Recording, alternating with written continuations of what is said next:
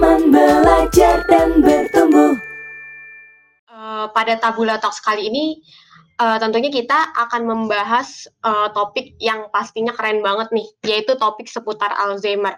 Di mana topik ini akan dibawakan oleh narasumber ahli kita yang keren banget. Di mana narasumber kita ini adalah seorang psikolog klinis dan Direktur Eksekutif Alzheimer Indonesia. Boleh nih kita langsung sapa sap, sapa narasumber uh, kita hari ini. Selamat malam buat teman-teman Tabula Talks semuanya. Terima kasih atas undangannya Kak Safera dan teman-teman. Uh, saya Michael, mewakili Alzheimer Indonesia. Di sini saya backgroundnya psikolog klinis, uh, khususnya psikolog klinis dewasa, lulusan Universitas Majaya. Uh, kenapa saya senang psikolog klinis? Karena saya senang dengan uh, area yang berkaitan dengan dewasa muda sampai dengan usia lansia. Nah, dewasa muda itu sebenarnya umur berarti itu kalau kita bilang umur usia 18 tahun ke atas. Jadi isu-isu dengan topik dewasa muda sampai lansia itu yang uh, saya senang. Uh, dan kemudian sebagai psikolog sih tentunya kita uh, memberikan pendekatan non farmakologi ya. Kalau istilahnya dalam kedokteran itu ada farmakologi dengan penggunaan obat, uh, treatmentnya obat, medis, tapi untuk psikolog ini kita lebih karena non farmakologi seperti konseling, uh, kemudian memberikan psikoterapi dan lain sebagainya. Sorry Kak Safera, suara saya sudah terdengar jelas ya untuk sekarang? Uh, iya Kak, sudah terdengar. Oke, saya lanjutkan lagi. Kemudian di tahun 2016 itu sebelum saya lulus sebagai psikolog, itu saya mengambil data. Nah, tesis itu tentang kualitas hidup pada caregiver yang merawat orang dengan demensia Alzheimer. Kenapa sih saya akhirnya menuliskan tesis seperti itu? Karena saya mikir uh, saya ingin lulus sebagai psikolog saat itu, tapi ingin lulusnya itu tidak hanya sekedar menuliskan penelitian begitu aja gitu. Jadi bukan hanya untuk penelitian yang penting lulus sekedar lulus enggak, karena saya pengen agar apa yang menjadi hasil dari tesis saya itu bisa bermanfaat buat banyak orang. Dan kemudian ada dosen waktu itu yang menginspirasi saya juga kalau misalnya uh, sekarang ini topiknya tuh yang lagi uh, yang akan booming itu adalah tentang Alzheimer. Kemudian saya bingung kan ini Alzheimer ini apa nih penyakit apa nih barang baru kah atau barang lama gitu ya karena nggak pernah uh, terpintas di otak saya itu uh, untuk membahas tentang Alzheimer walaupun di di apa namanya di pembelajaran itu sering uh, pernah dikupas tentang demensia tapi tidak terlalu sedalam tentang demensia demensia Alzheimer. Akhirnya saya ambillah itu dan kemudian mulai terjun di komunitas tempat saya sekarang yaitu di Alzheimer Indonesia ternyata ada wadahnya untuk uh, memberikan kualitas hidup bagi orang dengan demensia Alzheimer, bagi keluarga, bagi lansia, khususnya lintas generasi juga, supaya kita dipersiapkan dari sekarang agar tidak menjadi pikun, tidak menurun fungsi kognitif kita. Jadi akhirnya saya ngambillah itu, saya uh, lulus, kemudian tetap ingin terjun di Alzi dari sejak 2016 sampai 2019 saat itu. Dan uh, sama teman-teman pengurus Alzi karena saya aktif saat itu sebagai relawan saya itu awalnya membantu membantu mempersiapkan seminar. Jadi mereka di Alzi itu dari dulu itu selalu ada seminar setiap Sabtu awal bulan uh, namanya caregivers meeting ya kalau yang di Jakarta. Uh, dihadiri 30 sampai 50 orang dan saya mempersiapkan itu seperti kursinya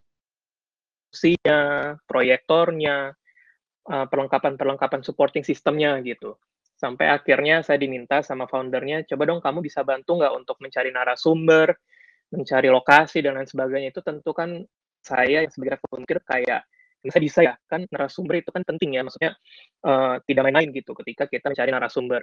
Ya udah di situ saya coba uh, ternyata dibantu juga sama rekan-rekan Alti untuk saya menjembatani. Jadi mereka sudah bantu kontak narasumbernya dan saya tinggal menghubungkan untuk teknis tempat uh, eh, CV dan lain sebagainya gitu untuk mempersiapkan materi-materinya dan akhirnya di tahun 2019 itu saya diangkat jadi salah satu pengurus uh, di bagian tim sosial untuk mempersiapkan khusus tentang seminar caregivers meeting. Dan ternyata di tahun 2020 itu uh, saya sebetulnya masih bekerja ya di salah satu perusahaan farmasi di bagian HRD dan kemudian uh, mungkin teman-teman bertanya ya kenapa ya psikolog klinis kok uh, terjun di HRD dulu nih di perusahaan biasanya kan idealnya tuh psikolog klinis punya biro sendiri atau enggak kerja di dalam biro tertentu, buka praktek sendiri dan lain sebagainya. Tapi uh, saya berpikir bahwa saya perlu untuk mencari ilmu seluas-luasnya gitu supaya tidak terkotak-kotakan saya hanya lulusan psikolog klinis, tapi sebagai seorang uh, lulusan psikolog klinis, kita juga perlu menjangkau area sosial, area organisasi untuk kita bisa punya pembekalan yang lebih matang gitu ya. Jadi saya terjun ke HRD mencari ilmu dan ternyata ilmu itu kepakai sampai di posisi saya saat ini. Jadi di September 2020 pas di bulan Alzheimer dunia itu di bulan September uh, saya uh, di, uh, resign dari kerjaan sebelumnya dan kemudian bergabung menjadi direktur eksekutif menggantikan direktur eksekutifnya Alzi yang sebelumnya sampai dengan sekarang ini. Jadi kalau dibilang untuk kerjaannya apa sebagai direktur eksekutif, uh, kerjaan utamanya adalah sebagai uh, bekerja dari sisi operasionalnya Alzheimer Indonesia, yang mana uh, kita itu bekerja di atas tiga pilar. Kita sebutnya tiga pilar CEO. CEO itu ada singkatannya, ada singkatan C-nya itu adalah Communication and Community Support, I-nya itu adalah education, dan O-nya itu adalah outreach. Jadi communication and community support, support webinar, kemudian media sosial. Jadi kalau teman-teman lihat media sosialnya Aldi itu juga ada beberapa konten yang kami perbarui dan kami lengkapi uh, untuk memenuhi kebutuhan bagi para keluarga dan juga caregivers tentunya dan untuk ODD orang dengan demensia.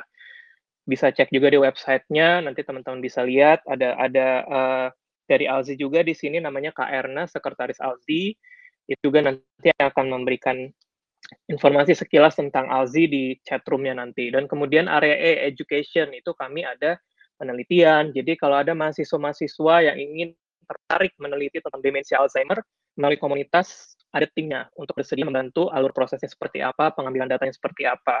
Ada juga pelatihan, pelatihan uh, perawatan demensia Alzi untuk para caregiver, untuk para tenaga kesehatan yang memang tertarik untuk mengulik lebih dalam bagaimana cara merawat orang dengan demensia.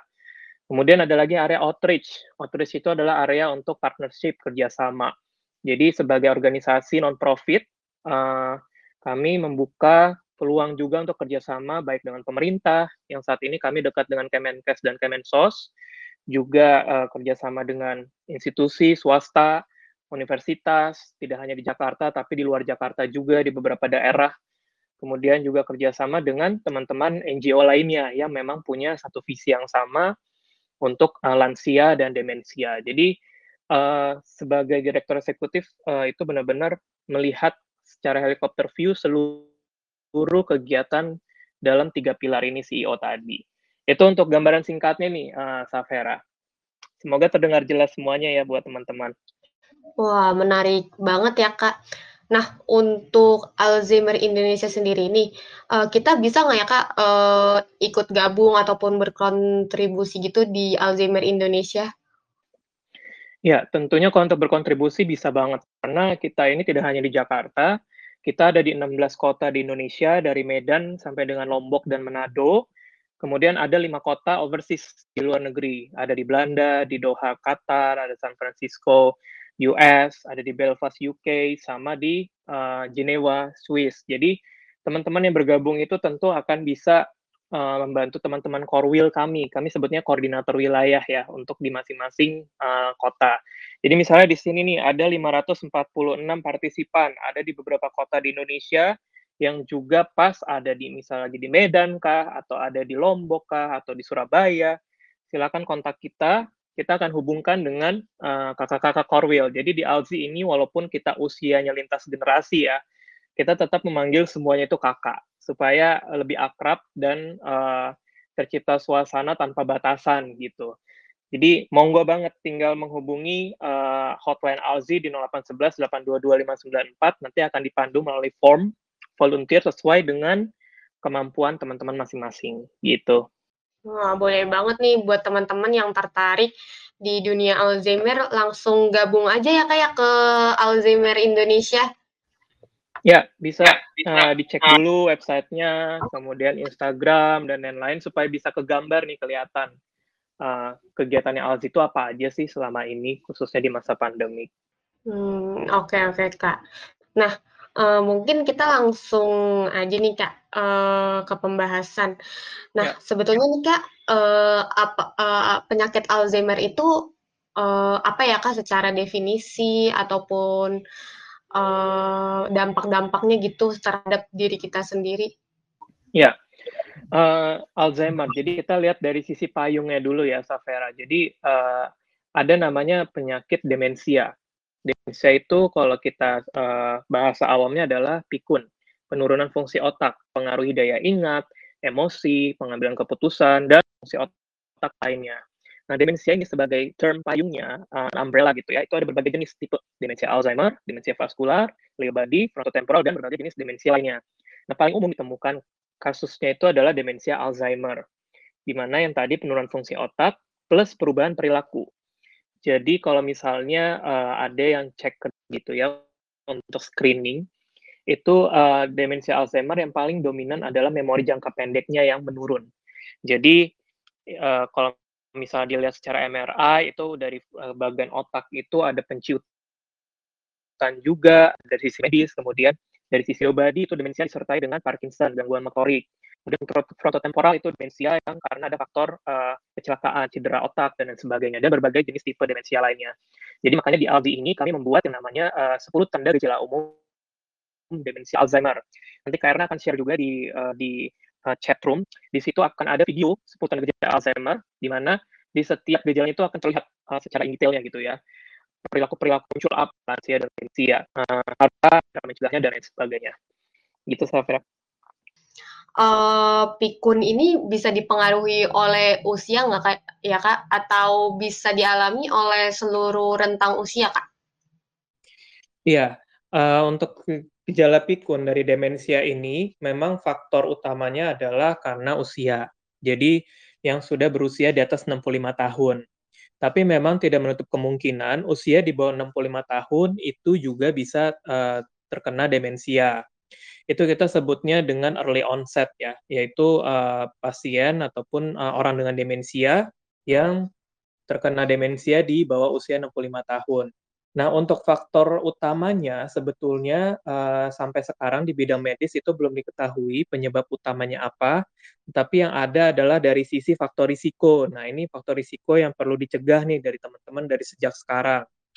Seperti misalnya uh, ada faktor karena merokok, karena ada riwayat hipertensi, ada diabetes mellitus, kemudian uh, kalau misalnya ada pernah cedera kepala karena pasca kecelakaan misalnya, kemudian ada kurang tidur. Nah, ini kan se se selama ini kan kalau misalnya kita lihat ya teman-teman itu, uh, untuk yang produktif pasti umumnya itu jam tidurnya mulai berkurang.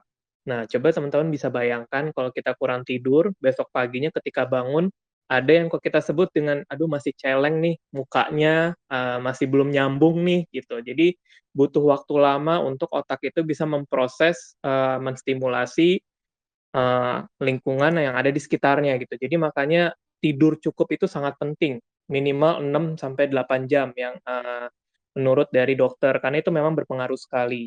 Kemudian dari sisi psikologis karena ada depresi kemudian ada stres dan yang pada lansia pada umumnya karena loneliness nih. Loneliness, rasa kesepian, apalagi di masa eh, pandemi COVID-19 ini, para lansia itu sebetulnya perlu untuk mendapatkan hubungan dan komunikasi yang berkualitas dengan keluarganya sendiri, dengan anak-anak maupun dengan cucu. Ada juga uh, post power syndrome, tapi ini juga masih dalam proses penelitian juga uh, terkait dengan faktor risiko. Genetik pun juga ada, jadi uh, misalnya ada kakek nenek ataupun saudara yang juga uh, terdiagnosa demensia itu juga uh, faktor genetik juga ada. Tetapi faktor tersebut uh, persentasenya kecil, balik lagi ke gaya hidup kita yang kita lakukan di masa sekarang ini. Nah, sekarang itu tadi faktor risiko. Nah, faktor proteksinya gimana sih uh, faktor yang bisa kita cegah gitu ya dari sekarang? Bisa melakukan dengan aktivitas sosial. Jadi teman-teman mengikuti kegiatan-kegiatan baik online ya sekarang ini maupun offline yang dengan prokes tertentu, berkomunikasi dengan banyak orang, tetap berelasi, berhubungan. Nah, itu sangat penting untuk menstimulasi otak kita. Kemudian yang kedua, aktivitas mental. Nah, aktivitas mental ini seperti apa sih? Misalnya, membuat perencanaan, mengelola uh, manajemen diri, uh, mengelola jadwal, kemudian menentukan prioritas, skala prioritas, dan lain sebagainya itu melatih aktivitas mental kita untuk tetap berpikir secara produktif. Kemudian aktivitas fisik, nah ini olahraga. Jadi sejak saya masuk di Alzheimer Indonesia, saya tuh jadi yang awalnya males olahraga ya, jadi uh, tergerak nih untuk terus olahraga. Kalau di anjuran dari dokter maupun Kemenkes itu adalah 150 men, uh, menit per minggu minimal. Jadi itu bisa dibagi dalam satu minggu teman-teman bisa berolahraga yang tentunya olahraganya terukur. Jadi kalau misalnya ada yang bilang e, kalau ngepel, nyapu rumah, nyuci baju itu olahraga nggak sih? Enggak, bukan. Karena olahraga itu perlu ada uh, ritmenya, ada ada uh, waktunya yang memang disediakan khusus untuk berolahraga. Ada juga yang berikutnya diet. Nah, diet ini bukan berarti uh, diet kita diet makanan yang seperti apa ya, tapi kita mengonsumsi makanan-makanan yang memang bermanfaat buat tubuh seperti ikan-ikanan, sayur-sayuran untuk meningkatkan uh, kekebalan tubuh, juga untuk kebugaran otak kita tentunya. Nah, bagi ada yang punya riwayat penyakit seperti hipertensi darah tinggi, atau diabetes mellitus tentu perlu konsultasi ke dokter karena uh, pengaturan penyakit ini itu bisa menjadi salah satu faktor risiko yang tadi sudah saya sebutkan. Jadi untuk hal-hal ini uh, yang perlu diperhatikan memang uh, di usia 50 tahun ke atas untuk memperhatikan semua hal ini. Tetapi tidak menutup kemungkinan kita yang dari muda, teman-teman yang masih berusia 20 tahunan, mau bahkan mungkin ada yang di bawah 20 tahun, tetap perlu menjaga diri kita gitu. Tetap menginvestasikan kesehatan gaya hidup sehat dari sekarang. Karena nantinya kita mau jadi tua yang seperti apa itu ada di pilihan teman-teman sendiri. Seperti itu Safera. Kira-kira kedengaran ya tadi ya, semoga jelas semuanya suaranya. Uh, kedengeran kok kak. Uh, Mungkin uh, saya mau nanya nih kak. Uh, apakah orang-orang yang punya riwayat penyakit-penyakit seperti diabetes mellitus ataupun hipertensi ataupun mungkin uh, ada keluarganya yang punya riwayat pikun ataupun Alzheimer uh, tetap bisa mencegah uh, datangnya penyakit Alzheimer ini ke dirinya sendiri, Kak? Tentu bisa. Balik lagi ke gaya hidup nih, Safera. Jadi walaupun ada yang punya riwayat dar darah tinggi misalnya tadi hipertensi maupun diabetes mellitus, bisa dicegah dengan konsumsi makanan yang sesuai dengan anjuran dokter. Misalnya darah tinggi. Darah tinggi uh, mulai uh, mengurangi konsumsi makan kambing misalnya ataupun makan makanan yang bergaram uh, atau berminyak yang berlebih. Kemudian misalnya kalau untuk diabetes berarti gulanya itu diper, uh, diperhatikan. Ya misalnya konsumsi gulanya 2 sendok gitu misalnya ya itu diubah jadi satu sendok atau enggak menggunakan gula rendah kalori, uh, mengurangi yang manis-manis dan lain sebagainya. Jadi walaupun memang ada yang punya uh, riwayat penyakit yang tadi, yang hipertensi maupun diabetes mellitus, tentu uh, demensia Alzheimer tetap bisa dicegah. Asalkan yang tadi uh, tetap uh, menjalankan pola hidup sehat, gaya hidup sehat, dan juga jangan lupa untuk memiliki aktivitas yang bermakna. Nah, ini mungkin teman-teman juga bertanya-tanya ya, aktivitas bermakna itu maksudnya seperti apa? Misalnya teman-teman punya hobi, hobi yang teman-teman suka, mendengarkan musik kah, atau nonton, atau misalnya berkebun gitu ya. Mungkin jarang yang berkebun ya. Atau main game. Main game itu tapi ini relatif sih sebetulnya. Atau kegiatan-kegiatan lainnya yang bersama dengan orang tua maupun kakek nenek. Seperti kegiatan melihat foto album, kemudian bercerita dengan foto album bersama opa oma, kakek nenek, itu merupakan kegiatan bermakna yang sangat simpel untuk orang tua kita. Kenapa? Karena dua-duanya terstimulasi untuk mengenang memori jangka panjang maupun jangka pendek melalui uh, melihat album-album foto itu. Gitu. Jadi dari sekarang teman-teman punya investasikan waktu cari waktu, uh, cari kegiatan yang paling menyenangkan buat teman-teman.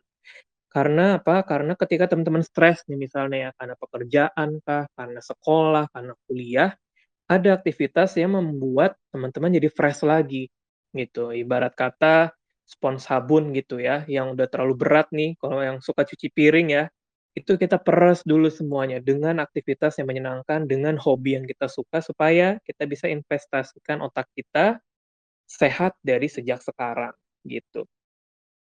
Wah, berarti uh, kita tentunya jangan terlalu stres ya karena bisa berpengaruh nih ke kita sendiri. Misalnya ini kita uh, terkena penyakit Alzheimer ya kak ya. Iya, karena ya. stres itu perlu diukur dari sekarang. Boleh teman-teman stres itu nggak apa-apa. Dari segi psikologis itu nggak apa-apa teman-teman stres. Tetapi perlu ada waktunya. Jangan terlalu berlarut-larut dalam tingkat stres itu. Perlu ada strategi, pola pikir kita untuk yuk maju. Jangan stuck di satu tempat. Kalau memang stuck, cari bantuan. Siapa yang teman-teman percaya supaya energi stres, energi negatif itu bisa disalurkan dikeluarkan gitu. Jadi otak kita segar, hidup kita pun bisa jadi lebih berkualitas. Wah, menarik banget ya kak ya. Ternyata penyakit Alzheimer ini. Nah, ya. uh, kak, mungkin uh, di penyakit Alzheimer ini punya tahapan-tahapan sendiri nggak kak? Ya kak? Ya, betul. Jadi uh, kalau misalnya aslinya itu ada banyak ya tahapannya ya. Kemudian di-emphasize jadi tujuh, kemudian kita uh, apa namanya kita uh, pendekin lagi jadi tiga tahap. Jadi ada tahap early stage, ada middle stage, sama late stage. Jadi early stage itu tahapannya seperti apa sih? Jadi tahapan yang masih uh, pola pikir gangguan yang gangguan gangguan kognitif ringan. Jadi masih ada uh, pikun yang uh, apa namanya uh, lansianya ini pikun, tetapi masih bisa beraktivitas gitu, masih bisa menjalankan aktivitasnya sehari-hari. Nah, sementara kalau udah mulai masuk ke middle stage, itu pikunnya sudah semakin berat dan ada beberapa aktivitas yang mulai tidak bisa dilakukan lagi. Misalnya, yang tadinya bisa masak nasi goreng, mulai kebingungan, mulai lupa gitu caranya gimana. Yang bisa nyetir, mulai lupa nyetir. Kemudian udah mulai lupa jalan pulang dan lain sebagainya. Jadi sudah mulai perlu ada bantuan dari orang lain untuk mendampingi si orang dengan demensia atau kita sebut dengan ODD. Sementara kalau udah late stage, tahap yang akhir, itu lebih banyak uh, eh, ODD yang tirah baring. Tirah baring itu lebih banyak di tempat tidur atau di kursi roda. Kenapa? Karena mereka itu sudah sulit untuk mengomunikasikan seluruh tubuhnya untuk bisa bergerak misalnya. Ada beberapa uh, eh, ODD yang uh, mohon maaf meninggal itu karena lupa cara menelan makanan, lupa men, uh, lupa bernafas dan lain sebagainya. Itu merupakan tahap yang paling late yang membuat keluarga itu menjadi stres sendiri. Jadi teman-teman perlu disadari juga bahwa ketika ada satu orang dengan demensia di rumah yang terdiagnosa dalam satu keluarga, maka satu keluarga itu terdampak semuanya. Uh, anak cucu, kemudian misalnya tetangga sekitar, itu pun juga akan ikut serta uh, terdampak. Nah, terdampaknya itu kayak gimana sih? Dampaknya karena perilaku-perilaku yang tidak terprediksi dari si ODD ini. Ada yang tadinya misalnya omanya ini baik banget sama orang-orang ramah, kemudian nggak pernah marah, tapi ketika ada penurunan fungsi otak mengganggu fungsi emosionalnya, oma ini berubah menjadi suka marah-marah, bicaranya ketus, dan udah sensitif gitu ya itu nanti bisa dicek di uh, 10 tanda gejala umum demensia yang akan dikirimkan juga linknya. Jadi itu membuat keluarga itu jadi kaget gitu, tidak siap. Nah makanya ini uh, di Alzi sendiri kita ada namanya layanan uh, perawatan navigasi perawatan Alzi atau kita sebut dengan Narazi supaya layanan konsultasi secara online ini konsultasi Narazi bisa memandu keluarga apa nih what next yang harus dilakukan ketika ada yang terdiagnosa. Makanya di Alzi juga kita bantu ada layanan screening bila dibutuhkan untuk keluarga dan juga ada pelatihannya supaya keluarga ini benar-benar terarah dan terbantu. Di situlah visi kita untuk membantu meningkatkan kualitas hidup. Jadi bagi mungkin di sini ada teman-teman yang juga uh, keluarganya ada terdiagnosa demensia, you are not alone.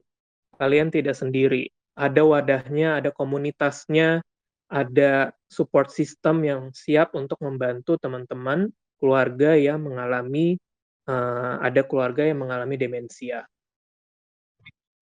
Um, nah kak, mungkin uh, ketika mudah-mudahan jangan ya kayak uh, ketika uh, kita sendiri ataupun ada orang-orang terdekat kita yang terkena Alzheimer ini uh, ada nggak ya kak langkah-langkah yang harus kita lakukan Iya, langkah-langkahnya yang pertama adalah cek ke dokter, yang pasti ya, dokter yang kompeten.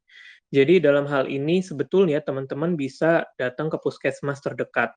Karena di situ di setiap dokter ini sekarang Alzi juga sedang uh, bekerja sama juga dengan Kemenkes untuk merimain kembali, refresh kembali tenaga-tenaga kesehatan di puskesmas untuk bisa melakukan screening. Jadi itu bisa dilakukan di puskesmas maupun di dokter keluarga ataupun dokter umum karena mereka sebetulnya pada dasarnya memiliki standar pelayanan minimum untuk cek uh, kesehatan. Salah satunya cek kesehatan kognitif. Nah, kemudian apabila terdiagnosa eh, dari hasil screening itu ada tanda-tanda demensia, maka nanti keluarga ini akan dirujuk ke rumah sakit. Untuk apa? Untuk penegakan diagnosanya, untuk tata laksana demensianya, apa yang harus dilakukan dari sisi farmakologinya, sisi medisnya, dan kemudian nanti akan diperhadapkan dengan dokter spesialis. Nah, biasanya dokternya itu bisa spesialis saraf, spesialis uh, geriatri, dan juga spesialis kejiwaan atau psikiater. Nah, nanti dari situ baru akan ada uh, di refer juga, tidak hanya farmakologi yang akan didapatkan, tetapi juga non-farmakologi non farmakologi di situlah Alzi hadir. Jadi uh, Alzi di sini memberikan tera, uh, pendekatan secara komunitas untuk membantu keluarga tadi dengan kegiatan-kegiatan dan juga aktivitas yang memang bermanfaat untuk peran dengan demensia dan juga keluarganya. Jadi ini merupakan support system. Jadi ketika ada yang terdiagnosa mereka tidak sendiri, keluarga itu tidak sendiri, ada caregiver-caregiver lainnya atau pelaku rawat lainnya yang keluarga yang siap untuk berbagi gitu. Jadi uh, di sini step-step ini yang juga sedang kami susun di Alzi juga. Uh, kami akan membuatkan video terkait dengan hal ini yang akan kami launching di bulan September nanti. Jadi video ini untuk memandu keluarga dari awal demensia, lalu bagaimana apa yang harus dilakukan ketika terdiagnosa demensia. Wah, ternyata uh, penyakit Alzheimer ini begitu dalam ya ilmunya. Dan Betul. dan saya baru tahu ternyata uh, dari kegiatan-kegiatan yang kita nilai sepele bisa membantu kita untuk mencegah datangnya penyakit Alzheimer ini. Betul. Betul sekali. Belajar dan bertumbuh